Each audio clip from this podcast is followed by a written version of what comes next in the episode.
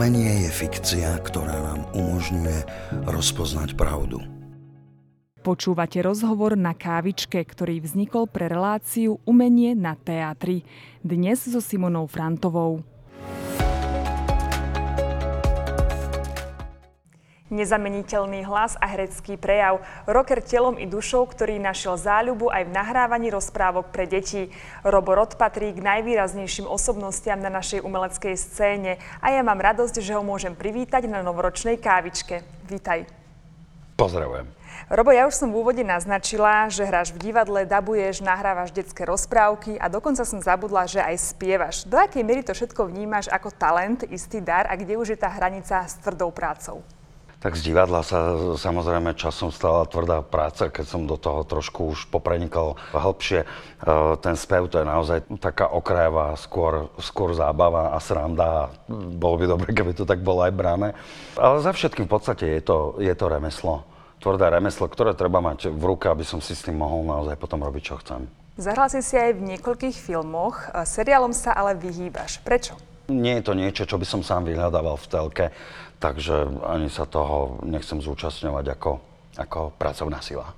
A keď porovnáš účinkovanie vo filme a v divadle, ty už si aj povedal, že je to veľký rozdiel, pretože divadlo zahráš raz a je to úplne unikátne, jedinečné. Nezmenil si ešte názor? Nie, nie, nezmenil.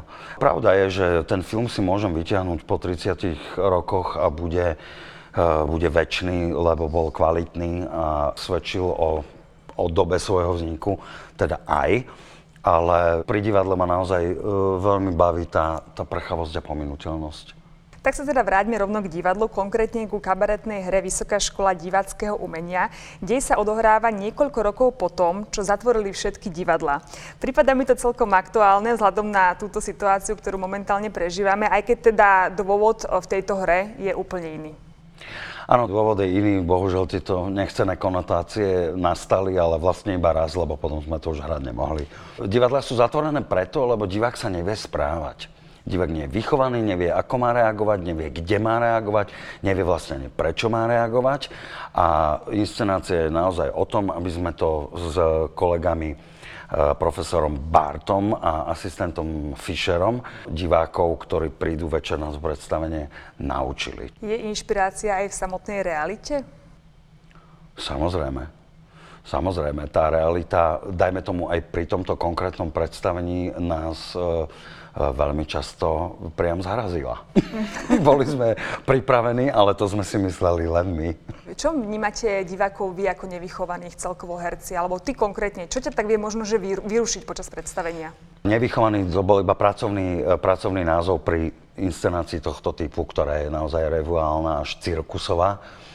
Ale nevychovaný, viete, už aj na, na tom webe sa už začalo mm, uvádzať taká poznámka, že je to večerná záležitosť spoločenského charakteru a uh, možno by bolo fajn, keby ste neprišli v mikine. A, ale čo ma naozaj vytáča je, SMS-kovanie, pretože to je strašne vidno uh, v očiach. Divák si to neuvedomuje, myslí si, že je zašitý v tme ale šialene vidno buď displej, alebo sa mu ten displej odráža v okuliároch alebo v očiach je to vidno, vyrušuje to, je to, je to neúctivé. Nech je do kina.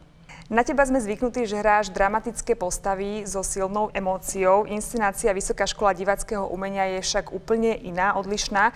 Čím ťa musí zaujať charakter postavy alebo danej inscenácie, aby si povedal, áno, idem do toho? Malo by to mať akúsi takú stopu, jazvu, ktorá mi je e, až, až veľmi povedomá. Naozaj je pravda, že množstvo emócií, ktoré človek neprenáša spoza tých svojich štyroch stien von, množstvo emócií, ktoré, za ktoré sa hambí, môže ukázať e, na javisku s tým, že sa schová za tú postavu, schová sa do tej hry, do tej inscenácie a stále môže povedať, že to je len, to je len hrané. Tak uh, ja to priznávam, uh, môžem si kopec týchto emócií spoza štyroch stien vybaviť na tom javisku. Presne ako hovoríš, v každej postave si veľmi uveriteľný. Človek má dokonca pocit, že tie pocity, ktoré prežívaš na javisku, dokonca niekedy ani nehrá, že sú skutočné.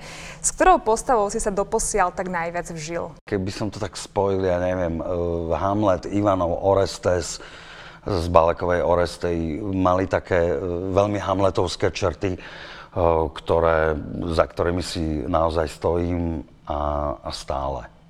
Bývaš na seba aj kriticky? Zvykneš po predstavení Samozrejme. trošku sa akože skritizovať, e, pochybovať o svojom výkone, alebo sa vieš aj pochváliť? Lebo aj to je dôležité. Je to dôležité, ale toto, priznám sa, to, túto vlastnosť nemám, alebo uh, ne, neviem to.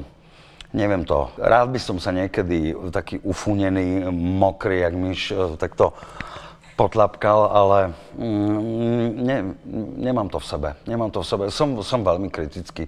Som veľmi kritický aj keď vidím periférne jediného zývajúceho človeka medzi tými 600 ľuďmi, tak už to považujem za osobné zlyhanie. Jeden večer hráš v divadle, povedzme, Lucifera, na druhý deň nahrávaš rozprávku pre deti. Čo ti ako človeku dáva táto úplne iná poloha práce? Dáva mi to veľa, ale samozrejme veľa to aj berie, že neviem niekedy narýchlo spraviť taký ten, taký ten odstup a potom sa, dajme tomu, dopočujem, že, že tie rozprávky sú skôr pre rodičov, lebo deti sa zľakli. Čo je na jednej strane áno, aj, aj fajn, ale na druhej strane uh, nemalo by to tak byť. Však bol to cieľ aj Dobšinského, tak... Uh, to je pravda, že tento pán Jackson z Hollywoodu by toho Dobšinského možno ani nenatočil akože ten pán prsten je fakt len taký slabúčký odvar proti týmto našim morbiditám. Ale no dáva mi to, dáva mi to samozrejme to, že rád by som vedel nakrmiť dospelého diváka aj toho, toho detského, ktorý je často uh, oveľa kritickejší, presnejší, nemilosrdnejší ako ten dospelý divák. Tým rozprávkam si sa začal intenzívnejšie venovať počas pandémie, keď boli teda divadlá zatvorené. Ako vnímaš toto obdobie celkovo rok 2020? Čo ti korona vzala a naopak dala? No, o, môžem to povedať tak metaforicky, že Simona, ty si teraz v robote. Ja som v podstate tiež v robote, ale len v priestore. V divadle, vo, vo foaje. A to je to, čo vzala, že po 27 rokoch praxe som naozaj nezažil týždeň, kedy by som nemal predstavenie. Alebo mesiac, nedaj Bože dva a zrazu je z toho vlastne 8 mesiacov. Ten rok bol o, príšerný. Veľa nás určite naučilo, alebo teda hovorím za seba, veľa ma naučilo o sebe a neviem tomu o, o mojej práci alebo aj o mojom živote. Ale, ale neprijal by som si prežívať takýto rok znovu. Ty si sa stal uh, takým našim tútorom relácie aj vďaka tomu, že si nám požičal svoj hlas, tak by som sa ti chcela takto vo vysielaní poďakovať nielen za príjemný rozhovor, ale aj za spoluprácu. Takže ďakujeme veľmi pekne. Ja ďakujem, urobil som to rád, ale ako si povedal, naozaj som ho len požičal, lebo ja ho budem ešte uh, v tomto roku, um, dúfam, potrebovať. Tak vám prajem všetko dobré, tebe takisto a nenevajte sa sebe tiež. Rozhovor na kávičke je súčasťou relácie Umenie na teatri, ktorú si môžete pozrieť každú sobotu o 15.30 alebo v archíve televízie Teatry. Sledujte reláciu Umenie na teatri s Katarínou Koreckou a Simonou Frantovou.